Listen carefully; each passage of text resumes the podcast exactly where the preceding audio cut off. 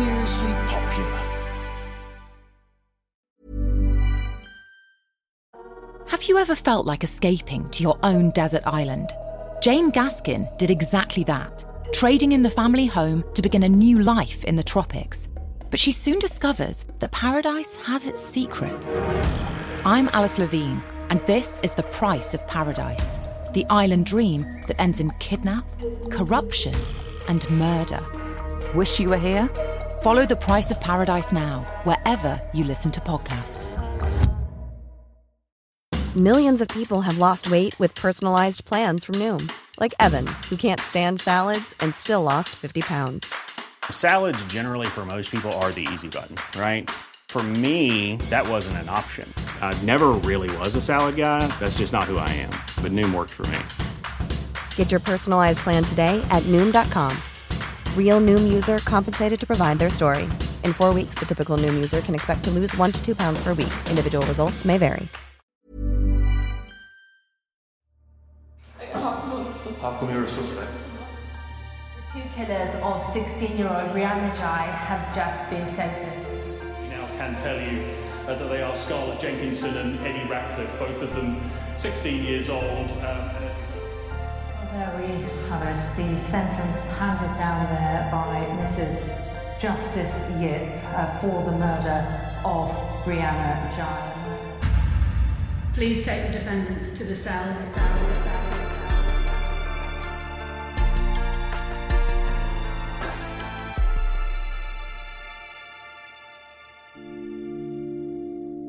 Today, Liz, we've got a really special extended episode of the podcast to bring because we're lucky enough to have a truly exceptional woman as our guest Brianna's mother, Esther Ghey. Yes, we're really privileged to sit down with Esther, who agreed to give us her first long form audio interview on Tuesday this week, just a few days before the anniversary of Brianna's death on Sunday. Yeah, she gave us a whole day of her time to chat to us in depth about her daughter, the moment she realised that she'd been taken from her, all the emotions she's been through over the past 12 months, and of course, how she has now thrown herself into campaigning for new legislation for better regulation of mobile phones and social media for children, and more teachers trained in mindfulness in UK schools. Welcome to episode 15 Esther Ghey, A Mother's Story.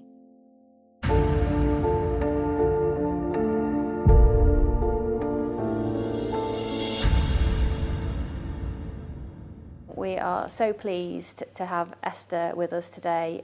Over the past few days since the sentencing, you know, a lot of the talk has been about the perpetrators of this terrible crime, but we are so feel so privileged really to have you here, Esther, to talk to us about your daughter and you know, uh, tell us a bit more about her. So, we're here a couple of days before um, the anniversary.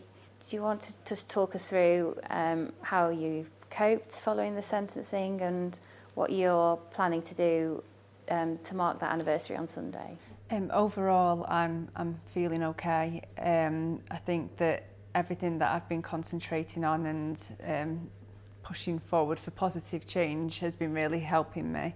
Obviously, I get days where I'm not feeling so great, but those, as time's going on, they're getting few and far between.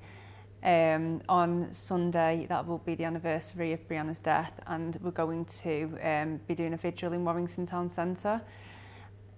I'm hoping that there's going to be a lot of people there so that if Brianna can see, she can see how much she's loved. And I think you said to me earlier that you, you feel like she's still with you. Yeah, definitely. So um, I, I always feel like I can see signs that, that sort of Brianna's sending me. So every time that there's a significant point, there's, there's, there's pink skies. So for example, when we had the verdict, I think that there was um, rainbow clouds, unusual rainbow Yeah, clouds, and yeah. that was on the day of the verdict. Um, and then on the day of the sentencing, there was pink skies.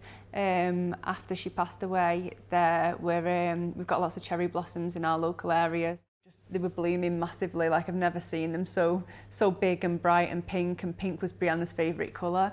So um, yeah, I, feel like she is still there with me. And I also feel like she's in a better, she is in a better place now. I get comfort to know that I think that she's okay and she's sending me these signs to tell me that she's happy she's all, and she's all right. You're obviously going to go to the vigil. Uh, will you be speaking at the vigil or will some of Brianna's friends be speaking at the vigil? There's a few of Brianna's friends that have written something. Um, I think that a couple might be reading if they feel up to it. I'm going to write something and I'm not sure whether how, how I'm actually going to feel on the day so I'll write something and if I can't get on stage to, to speak then um, I'll get somebody else to read that out for me. But like my main priority for that day is that it's all about Brianna.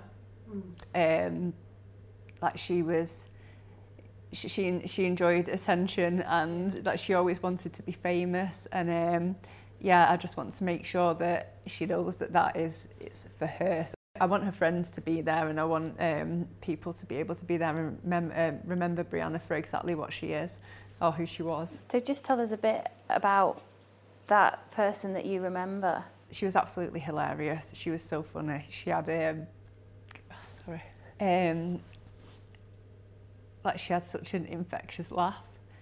Um, I always feel so it's it's so like bittersweet, you know, remembering this kind of stuff because it it sort of brings it highlights that I'm not going to see that again. Um, she had such a good sense of humour and um, yeah, she was, she was just so full of life and she loved life and she um, she was also a normal teenager and she we would like come head to head over like what um, her social media use and her on the phone and she wouldn't she wouldn't allow me to look at, at her phone and she was just a, a normal teenager and um, yeah but I, I, I, miss, I miss her so much and it would just be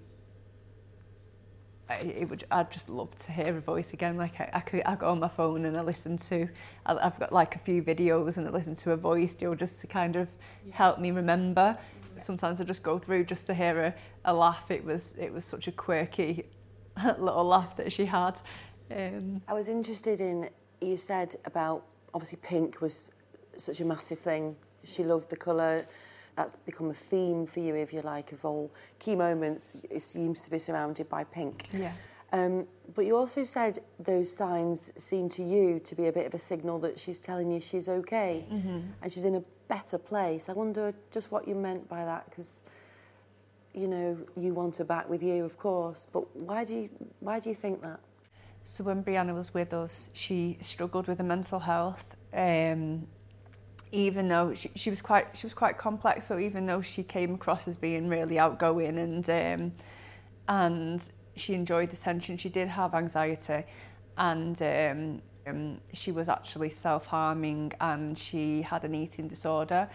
Um, after her death, I, I was really, really shocked to find out that she was on Twitter. And on Twitter, they have pro-anorexia and self-harming sites on there. I, th- I think since the pandemic, she was in, she was like isolated, and she had got, she'd found these kind of things, and she was. Um, I would say kind of brainwashed into into doing that and thinking that that was a, a good thing to do. And you've talked about algorithms and yeah. you know, once you start looking at one of those, you know, that your phone kind of you know pushes you towards that more and more. Yeah. So if so if you're in a low place already and you are searching like how say if you search how to cope and then somebody says like why don't you self harm it can yeah. relieve stress. And then once you've looked at that, you'll just be fed more and more of it. And I think that that's probably what did happen in Brianna's case. Um, and as a mother, it was a constant worry um, that she was going to harm herself. So she was hospitalised for not eating. She she got to such a low weight. It, it was it was a constant worry that she was putting herself at harm. And like I say, I didn't even realise that she was actually looking at these sites online. There's a fine line between protecting your children and, and respecting their privacy. Mm. It's it's a, such an impossible conundrum of how you know they're safe, and, and this is the you've raised this so eloquently all week how you know they're safe without invading their privacy and it being a war zone at home. Yeah. Yeah. Yeah. And it's difficult, impossible for parents to always know what your kids are looking at. And, and as you found, she was looking at things that could not have been good for her. when somebody told me that she was on Twitter looking at this stuff, like I, I wasn't really, I wasn't on social media a lot, and I'm not great with technology, and um, I didn't even think that she would have been on Twitter, and I didn't know at all that this kind of stuff was going on on Twitter. Um, but now, after after hearing about that, and obviously putting myself like in the in the public eye and doing interviews, when I've looked on Twitter, the um, the comments are absolutely disgusting. Like there's some really horrific trans hate comments on Twitter um, aimed at Brianna after her death. Like, don't get me wrong, I'm all for free speech. I think that, and I think that yeah. it's really, really great to hear other people's opinions and to, to debate on things. And that's everybody's got a different perspective, and it's good to understand yeah, other people. Yeah. But um, yeah, it's hate. It, it's not free speech. It's it's something that doesn't need to be said. And obviously, you say that you know there'll be a vigil on Sunday. Obviously, that's a very public thing on Sunday. Is there? Will you be having some kind of time with your family to just think about privately? I mean, are you planning on to go and see her at a grave or anything like that? Um, so Brianna doesn't have a grave. Um, I've got her ashes in in like in a cat in a pink casket. I've, I don't think I've told anybody this, um, because I think I mentioned to you before that she didn't she didn't like she loved being in a room. She it, that that was she was always there and she was always um, in the pink pajamas. So because of that, I've got her ashes in her room. Um, so she's always with us. Just take a minute. Yeah. Just take a minute, Esther. Brianna, Brianna's room was an absolute mess. that was another argument point. So I've I've um, I've just freshened it up a bit and decorated it, and um, just it was pink anyway, but it's just got fresh fresh pink walls and. Um, yeah, I've made it exactly how she would want it. She always wanted a pink fluffy rug and I wouldn't let her have one because she always spilt stuff all over her floor. So, she, but she's got a pink fluffy rug now. Um, and yeah, so I, I go in and I do, I go in and, and sit with her and um, we've got like a picture wall with all of her, of her pictures on it um, just to remind me of like, happy times and um, yeah, it's, it's, it's such a calm, like a calming room as well. So it mm. feels it feels nice to be in there and to be to be. You, you said before when we just paused actually that uh, one of Brianna's really good friends said she wouldn't want to be in the dirt. She'd want to be at home with her with her family and yeah, I couldn't leave her on her own. You talked about in a, in your victim impact statement in court that she was a real home bird, and that's what you struggled with initially. That um, the house was quiet and you know she she wasn't there when you came home from work. Just tell us a bit about how were you kind of dealing with that. It's, it was it was really really difficult at, at the beginning um, because as you say she was she was a home bird and when I came home from work she would be there and you, you could always hear her voice. Even if she was in a room she would be on FaceTime to one of her friends. She, she was she was just a constant presence. Yeah yeah chatting like a, a way of dealing with it for me. Um, so like for example, for at Christmas and these kind of um, points in the year, um, I've just made sure that we've done something different. So instead of we would always be home on Christmas morning, but instead of that, we've just we got straight out of the house and went to my mum's house and spent the morning with her, so that we don't notice that big like hole. We're going to talk about the day this happened, the day she died, the day she was taken from you. But I wonder whether you could, what you remember of anything about the days before or the weeks before and and how she was and, and what you remember about just just the days before that happened.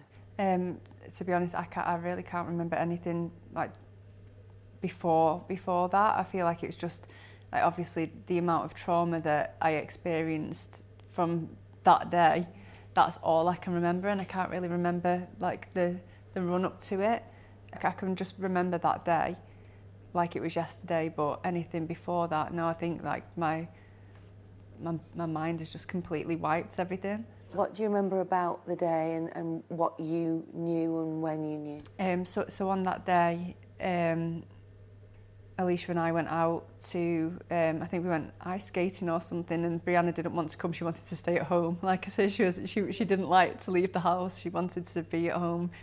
We went to visit my mum, and whilst we were at my mum's, Brianna texted me to say that she was going out to meet Scarlett um, and that she'd locked the dogs up. And what did you know about Scarlett before then? Had, had you actually met her? I hadn't met her. Um, Brianna had sent me, that they, she used to tell me that they would go to like McDonald's after school or the, um, the shopping centre. And she'd sent a picture of them both at one point. Um, but I'd never, she wasn't friends with her for a very long time. I think they'd only known each other for maybe a couple of months. Um, and they weren't particularly close friends. But still, she was a friend that I trusted that she would be okay to go out with. When you got the text, and obviously if you put that in the context of the fact that Brianna was often anxious and didn't like to go out, I don't know whether your heart lifted a little bit because you're thinking, she's going out. I was I was really really happy that she she was going out because like I say she she just she she was quite a recluse. She didn't want she didn't go out and she didn't socialize face to face and I always worried how that would impact her because she got most of most of her socialization online. Um and I don't think that you can I don't I don't think that that is um like a replacement for face to face socialization like yeah. it's it's not the same. Um, so I was always worried about how that was impacting her. So when she did say that she was going to go out with Scarlett this day, um, I just I thought, oh yeah, she's she's she's going to go out and she's going to have a lovely time. And I think the weather was it wasn't raining; it was quite nice for that day. And I thought she's going to go out and get some fresh air. Um, and then later on, she texted me to say that she was on the bus and she was scared. Um, so she sent me a picture of her feet on the bus and she said that she was she was frightened because she was a bit anxious. But but she hadn't been on a bus on her own before. No, no. And prior to that, because um, obviously she was in her last year at school, and I was a little bit concerned that she might. Like I was thinking, how will she get to college and how will she do this? And and I thought because she was on the bus that she's going, she'll be okay, she'll be able to get to college. So you're thinking, you know, as, as a mom does, this is a breakthrough because yeah. she's going to go to college. Yeah, exactly, and that alleviated my worry. So what what happened next? So Ron, we heard from Alicia's victim impact statement that she was at home when the police called. So when we got home, um, I, I, took, I took the dogs out with my partner Wes. Um, and we actually saw a lot of police cars. Um, and we, we, we were interested like if you see if you see this kind of thing it's like oh I wonder what has happened. Um, like I never for one second thought that it would be Brianna.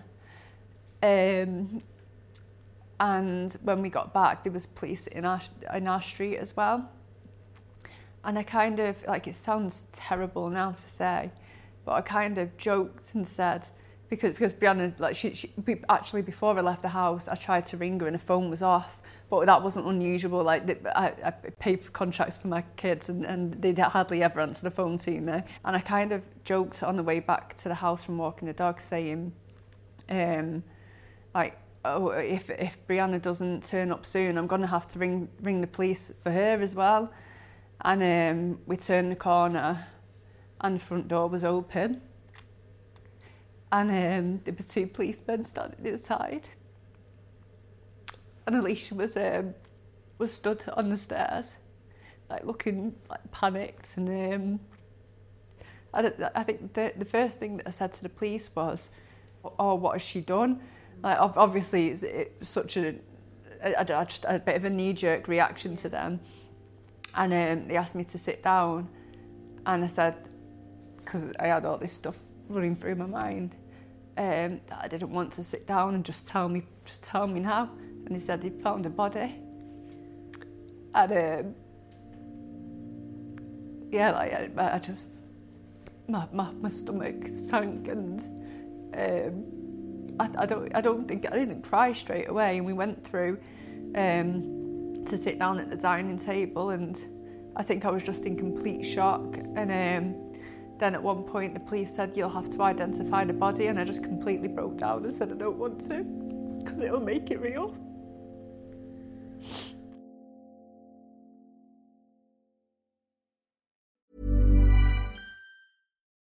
Have you ever felt like escaping to your own desert island?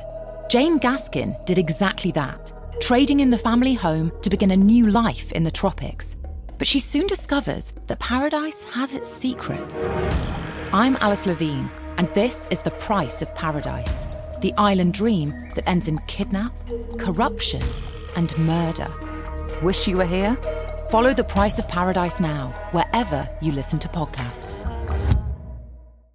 Everyone knows therapy is great for solving problems, but getting therapy has its own problems too, like finding the right therapist, fitting into their schedule, and of course, the cost. Well, BetterHelp can solve those problems. It's totally online and built around your schedule. It's surprisingly affordable too. Connect with a credentialed therapist by phone, video, or online chat, all from the comfort of your home. Visit betterhelp.com to learn more and save 10% on your first month. That's BetterHelp H E L P.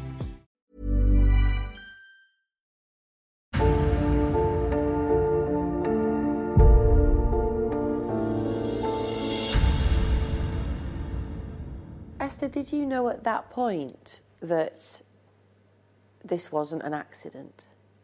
Did they let you know what they thought, or were you in the dark for a while?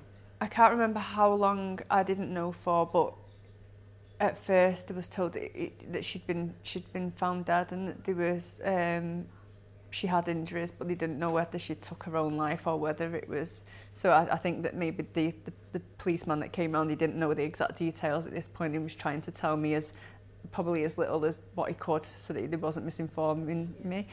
Um, it's such, it is such, um, like, like I can remember all of that so clear, but then the days afterwards, like my time is just all like warped and I can't really remember exactly what happened when. It was a bit of a, a mash in my brain.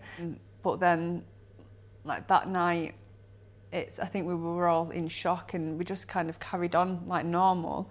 And I remember having such stupid thoughts. Like, um, thinking because we had plans for the next day and thinking, oh, what am I going to do? Like, do we cancel it? Do you know, like just really, really silly thoughts. But I think it was just that shock.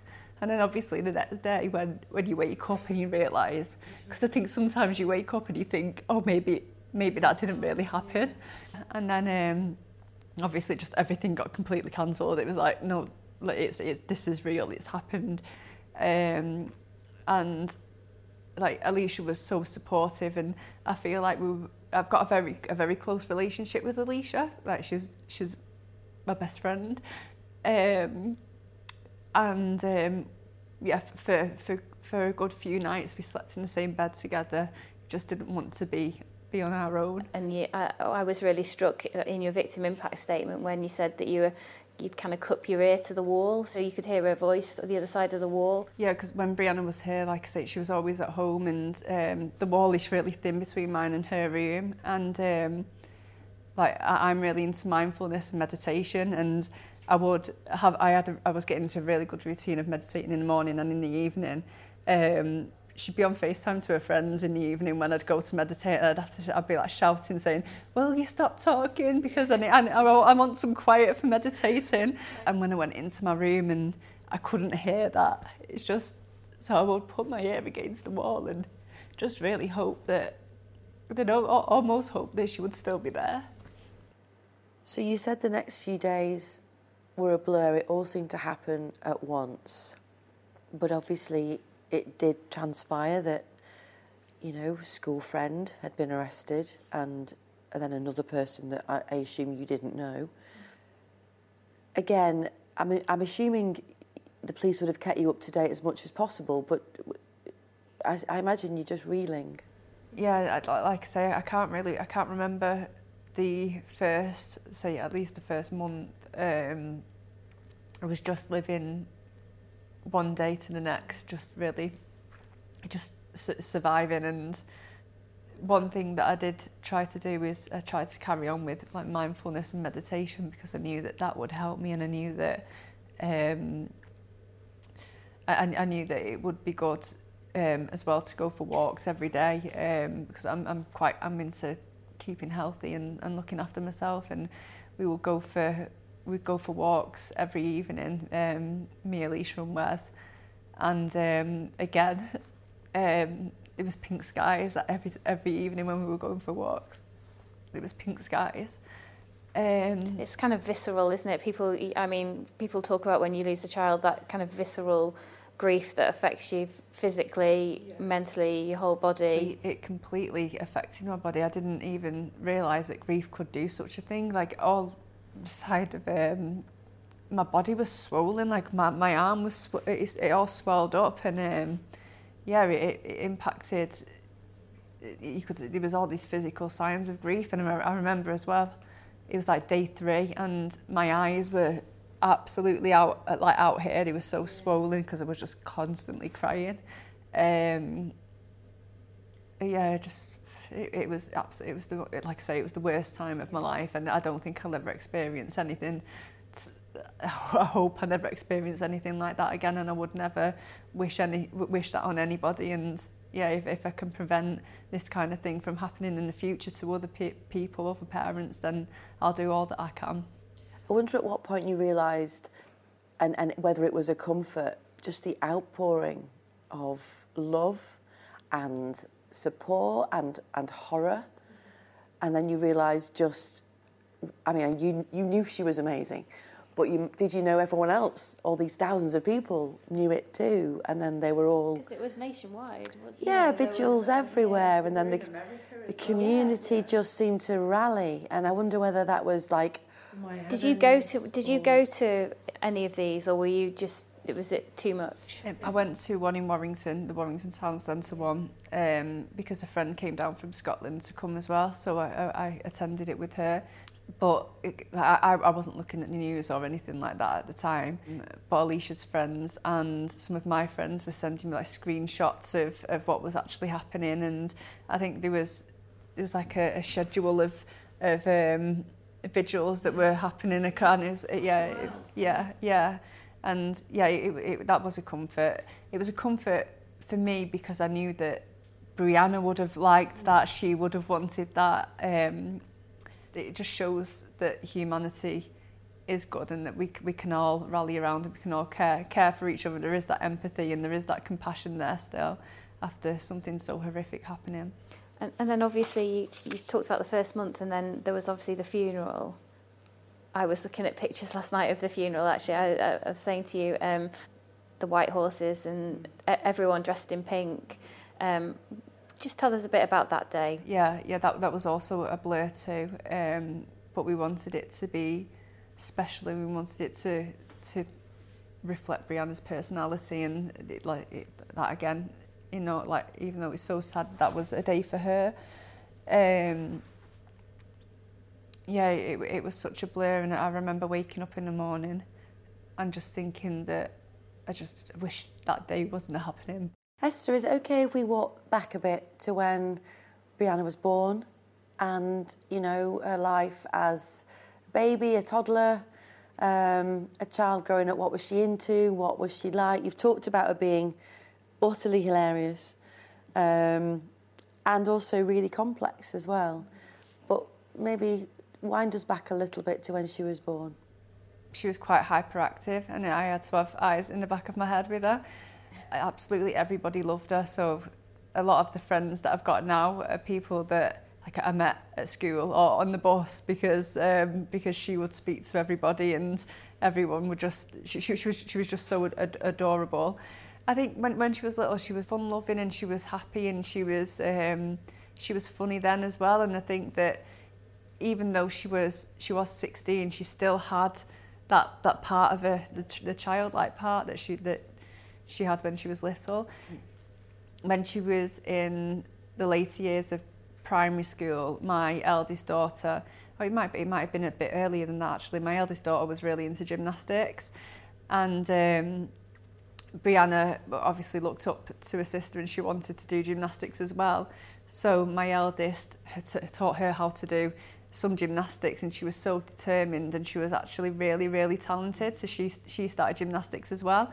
Um, and she would always get a medal in every competition that she did. And she just, she just had this determination. I feel like Brianna if she was interested in something, she would become really quite obsessed and she would want to do really well in that particular thing and she had that determination. And what was her thing? Beam? Bars, floor, tumbling. Tumbling was was her thing. Yeah, she would just like. It looks so easy as well. I feel like I, I could I could do it when I'm looking at her, but then I try to do a cartwheel and there's no chance. But um, yeah, she was she was absolutely amazing at doing tumbling and just being able to do those flips. Like she was so strong and and um, supple. And yeah, they were both like I, I'd go to to the shopping centre with them both, um, with Brianna and Alicia, and they'd be doing flips and cartwheels down the yeah yeah yeah. And uh, stop doing that. Come and hold on to the trolley. And yeah they'd um, they'd be all over the place doing gymnastics. But it was I think it's it's so important to to to have these kind of hobbies for kids yeah. as well. Obviously you talked about she got into gymnastics when she was at the later years of, of primary school. Um, how, how was she at school at, at that point I know later on she you know, maybe wasn't so keen to go, but earlier on, like before lockdown, for example, and, and in the earlier days, did she like school? Was she bright? Did she like the subjects, or is she not that bothered? I think she liked school for the social side of it. She was diagnosed with dyslexia, and um, she was at a later age. She was diagnosed with um, ASD and ADHD. So I think that school was a bit of a struggle for her, but she she loved to go to school to see her friends and to um, you know, which, which got her into a bit of trouble, perhaps that she didn't want to knuckle down and do her work. She would have rather had chatting away yeah, in class. yeah. Um, but yeah, that was before the pandemic and um, post-pandemic. She um, when she didn't want to socialise with with people, and she just became this more anxious reserved person and but but prior to to the lockdowns and the pandemic she was she was much more outgoing and she enjoyed going out we're hearing that a lot about children aren't we that yeah. that reluctance then to go back to school schools yeah. some classes being half empty mm. you say you saw a difference between pre-pandemic and then during the pandemic and then post a massive difference yeah and i, I think that my eldest was more mm. resilient than what brianna was um, but it even impacted her. Um, so I think that even the most resilient kids were impacted by it, even adults too. And I think that we underestimate the amount of trauma that it's actually caused people. Um, and I don't think that enough is being done to rectify what what has happened and we've just all we've been expected to just crack on and, and carry on like this. Yeah yeah. Can you remember the time or pinpoint the time that she came to you and said she was um, you know having um, thoughts or was worried about her gender to, to be honest I can't remember exactly exactly what was said and I can't do you know, like sometimes you can picture exactly what happened in your mind but I can't I really can't and it, it wasn't that big of a thing for us as well. Like I think as a parent, all you want is for your child to be happy, and especially if if your child is going through.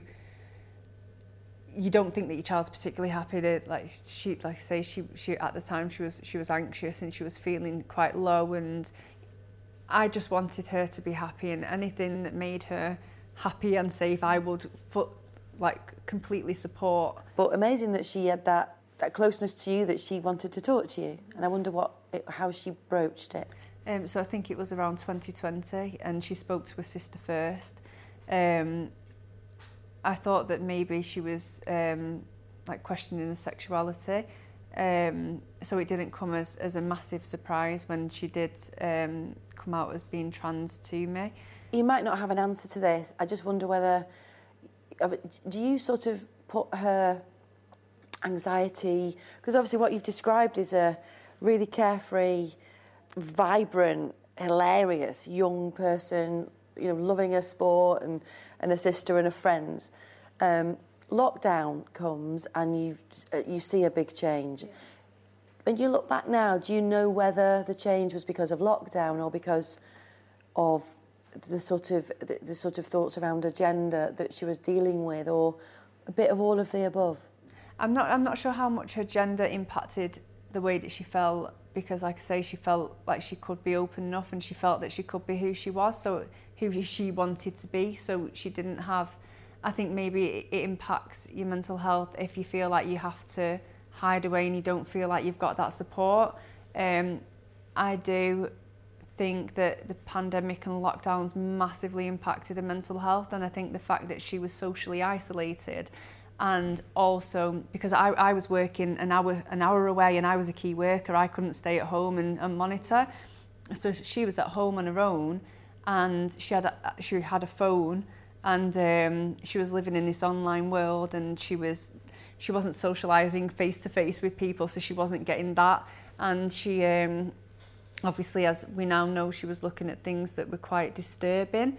And um, yeah I think that all of this combined massively impacted her mental health and I think that a lot of young people have all been through this as well and I'm not make, like making myself out to be a perfect parent. Is like does such a thing exist? Like I, we, we all we all struggle. It doesn't come with a with a handbook. Um, and each each child is so different. Like from Alicia to Brianna they've like chalk and cheese they're completely different. But I didn't know that she was on these sites looking at the the pro anorexia and self-harm websites and how many parents out there perhaps don't know what uh, if, if their child are, is accessing this kind of stuff. And it's scary and I think this is why I'm calling for uh, mobile phone companies to take more responsibility because as parents we're expected to work full time we've got children to look after. You've got to keep a house. Um, you've got to look perfect. And it's just it's, there's all these societal pressures. But now as well we're expected to monitor a child on a phone or a teenager on a phone 24 7 when kids are so much more tech savvy. They're invested in the new sites, the new apps, the new, yeah. Um, the new devices. And as you rightly said, they've spent a year living their life online. Yeah. And suddenly we say, right, put that away and get back and start being yeah. normal again. And I'm interested because I think there's been an assumption made, Esther, that Brianna was struggling a lot because of her gender and that was the root of the anxiety. And what you seem to be saying is actually she'd found maybe a little bit of, uh, of comfort in the fact that you were completely supportive of whatever gender she wanted to be. And she found support online, online through this whole kind of like social media family. But there was other pernicious kind of influences coming through off social media that were affecting her mental health. This, Plus the impact of lockdown. Yeah. Yeah. I think as well that if you have been socially isolated for such a long time, then to be thrown into a school with hundreds of kids, like Brianna being trans is, is one one part of her. The struggles that she had are the same struggles as, as what so many other kids are having, and I think that the mobile phone companies need to take more responsibility because I don't think that this responsibility should lie with the parents. Like it was the cause of so many arguments between me and Brianna and I think that life is too short to be constantly battling with your kids and when she went back into school was that the first time she'd kind of gone into school with you know a new identity? Or was that that not an issue for her? It wasn't an issue for her. She was this is this is how this is why she's so complex and because she did she had the anxiety and she had all, all, all of this all of the struggles.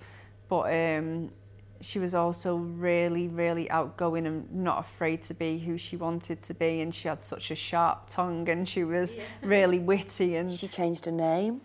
Was that just something that everyone just accepted? I mean, obviously you did, Alicia did. Everyone was just supportive of that because she was so confident in that this was the right thing for her. Yeah, yeah, um, yeah. All of her friends were really accepting and school was really accepting and supportive. Do you know why she picked Brianna? She wanted to be called, um, what did she say now? Brittany. And I was like, there's no way that I'm going to allow you to be called Brittany. so um, so we, we managed to compromise with Brianna, yeah. She wanted your, almost your, maybe help on that, guidance on that, or approval? Um, I think Alicia had an input as well, so may, maybe if it was only my input, she might not have really listened yeah. to me. But yeah, the fact that Alicia was was backing me up and saying you can't be called Brittany as well, that yeah, she, yeah. Well, it sounds like they had a very close relationship. It does, yeah. And yeah, and like I, I was a single parent when they were growing up, and it was it, we had it was just me and Alicia and Brianna, and um, they were they were really close. Don't get me wrong, they argued a lot as well, but I know that they loved each other. They really loved each other, and um, Alicia could give Brianna some jip, but nobody else, nobody else was allowed to. Like, yeah. yeah so Alicia was that protective o- older sister, and she, yeah, I think that that's why she found it so difficult. To sort of touch on that point and your own victim impact statement, we had uh, quite a lot of emails after your statement where people were saying, breaks my heart that Esther thinks she's let her down. Why do you think that? Um, I think that that I was the only person that Brianna had and I was the one that was responsible. Sorry. I was the person that was responsible for her and I was the one that should protect her and like she struggled so much when she when she was with me and I just I, I just feel like I, I should have been able to do more and I should have been able to to protect her and uh, you, you always look back on things and think maybe if I'd have done something differently then this wouldn't have happened but I think there'll be a lot of people saying um, you know it sounds like you're an amazing mum yeah. and you did um, you know nobody could have foreseen um, that you know one of her friends and another child could have done what they did to her so um, you really shouldn't feel like that. Yeah I think that sometimes we can be our worst critic and like there's been times obviously after her death where I wasn't campaigning and I did have that time and you do look back and you think maybe I should have done this or I, I could have done that. And I, I think we, we all probably think that we could do better or we could do something different and it's just I'm just trying to have a bit more self-compassion and not be so hard on myself and the thing is is that I can't go back and I can't change the way that things were and And, and I know that you've talked about um, your mindfulness, which obviously mm. must help. And I was really moved by what you said about not carrying hate, um, because it's, uh, you know, it'll eat you up, essentially, I think is what, you, what, what you're saying. Um, but I also heard you say that, you know, there's no way you could ever forgive um, Scarlett Jenkinson and Eddie Ratcliffe for, for obviously taking Brianna from you. Just tell us a bit more about those kind of feelings. I think most people will think it's so um, amazing of you to be able to say that you don't hate them. Yeah, as, as you said, though, it's holding on to hate is something that is only going to impact you. No matter how much hate I hold on to, it's not going to have an effect on them. Um, and if I allow myself to be overcome with hate, then I'm not going to be productive. I'm not going to be able to be positive and look to the future and see what we can change. Um, and I do think it's important to to learn from things that happen in order to make a change and to see like where where where are there issues that we could potentially tackle and we can make better and we can then hopefully prevent this kind of thing from happening again. I, I've got two choices. I could stay at home and be completely riddled with hate and want to get revenge, so to speak, or I can try to make a change and um, yeah, just use that energy, I suppose, to drive drive myself forward. You can't always stop yourself feeling like this in this unbelievable trauma that you're sitting in. So the strength of character that shows that you can get up and start working for a better change is is extraordinary. Thank you. I, I, do you know, I, I really do believe that um, mindfulness has helped me with that. Um, and so that's the other campaign that, that I started at the beginning with the Warrington Guardian. And um, I, I'm aiming to get a mindfulness teacher in every school um, in, in Warrington. I've now hit over £55,000. And And I think with mindfulness, there's such a, a misunderstanding about it, about building mental fitness and um, the same way as if you went to the gym and you were lifting weights and like building building muscle and becoming like you getting a fit body it's getting a fit mind and it's having that mental resilience and that empathy towards others. And and also as I mentioned before like self-compassion. And I think that when you do practice mindfulness it it just helps you to understand yourself better and it helps you to notice those thoughts that might be negative and that that might not be productive and because sometimes you can just sit there and you can mull over the same thoughts over and over again and it's so easy to to do that and not really recognize that you are doing that. But if you've got this kind of mindfulness practice and you've built a certain level of mental resilience you can then notice those thoughts and you can stop them. Like I've not always felt like this. Like when I was younger I I had I went through quite a traumatic time when I was a teenager and um, I reacted completely differently. Um, so I, I, I think that having this mindfulness practice in place before what happened to Brianna, I just had that that level of mental fitness that has been able to sort of take the impact and and help me to to be more positive and to. Is that what you've drawn on then when you, you talk about being open to meeting Scarlett Jenkinson's mother, for example, and feeling like um, able to talk to her? What I mean, what would you say to her? Like, I, I really, really do feel so sorry for them, um, and I know how difficult it is to keep track of your children. And even though, even though it's it's your job to bring your child up correctly, like I completely agree with that, but ultimately they are their own they're, their person. It's not you don't you can't you don't have complete control over another person. They've got their own mind and their own thoughts, and so I don't I don't necessarily think that the upbringing is reflected in the crime that they've committed. They have also lost a child, but they've not only lost a child, but they've also got that shame attached to it, and I think it's it's absolutely horrific what they're going through as well, and. I, I am I'm, I'm just I'm, I think it's an extremely sad situation for everybody and um, like no, nobody would have wanted this to happen and your offer to speak to her is is still there? Yeah yeah definitely. I, I would I'd like to speak to speak to her because I think that she will obviously be grieving as well and yeah I just want her to know that I obviously don't blame her. Like I said before about how I blame myself sometimes and I think I wish I could have done this differently. I wish I could have done that. I wish I hadn't have had this many arguments with her. I wish I hadn't have pushed her on this. I can't imagine what she's thinking. Okay, so you've obviously got all your campaigning now and um, you know moving forward with so much positive change for people around you, but there's a bit of positive change for you as well coming, I think. So I've been with Wes for um, almost 10 years now. With 10 years in April and he, um, I've, got to, I've got to cry, I feel emotional now.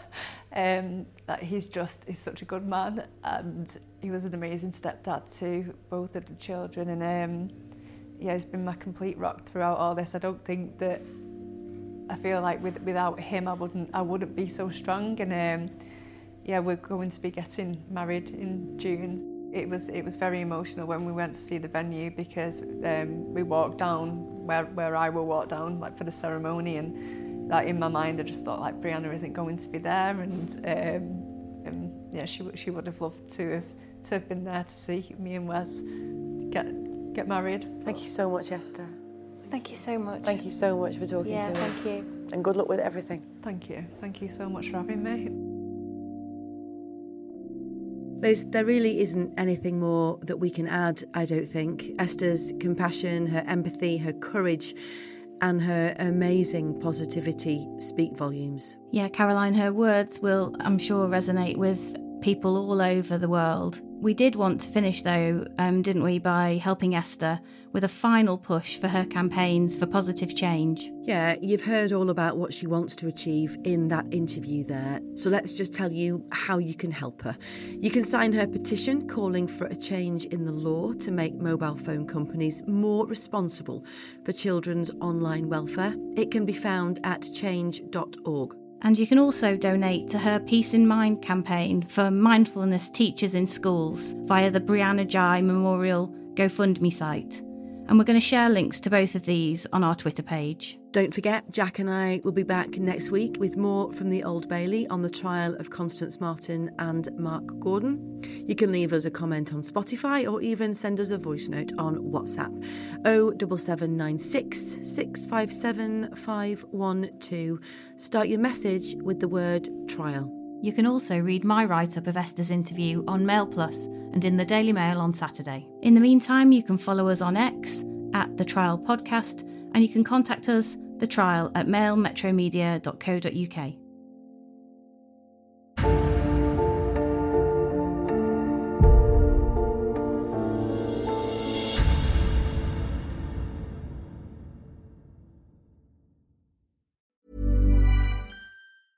Planning for your next trip?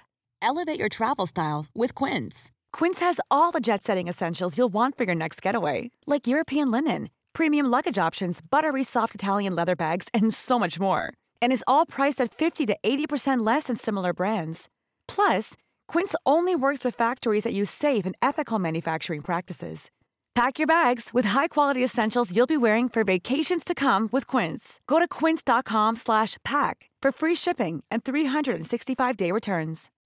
When you make decisions for your company, you look for the no-brainers. If you have a lot of mailing to do, stamps.com is the ultimate no-brainer. Use the stamps.com mobile app to mail everything you need to keep your business running with up to 89% off USPS and UPS. Make the same no-brainer decision as over 1 million other businesses with stamps.com. Use code program for a special offer. That's stamps.com, code program.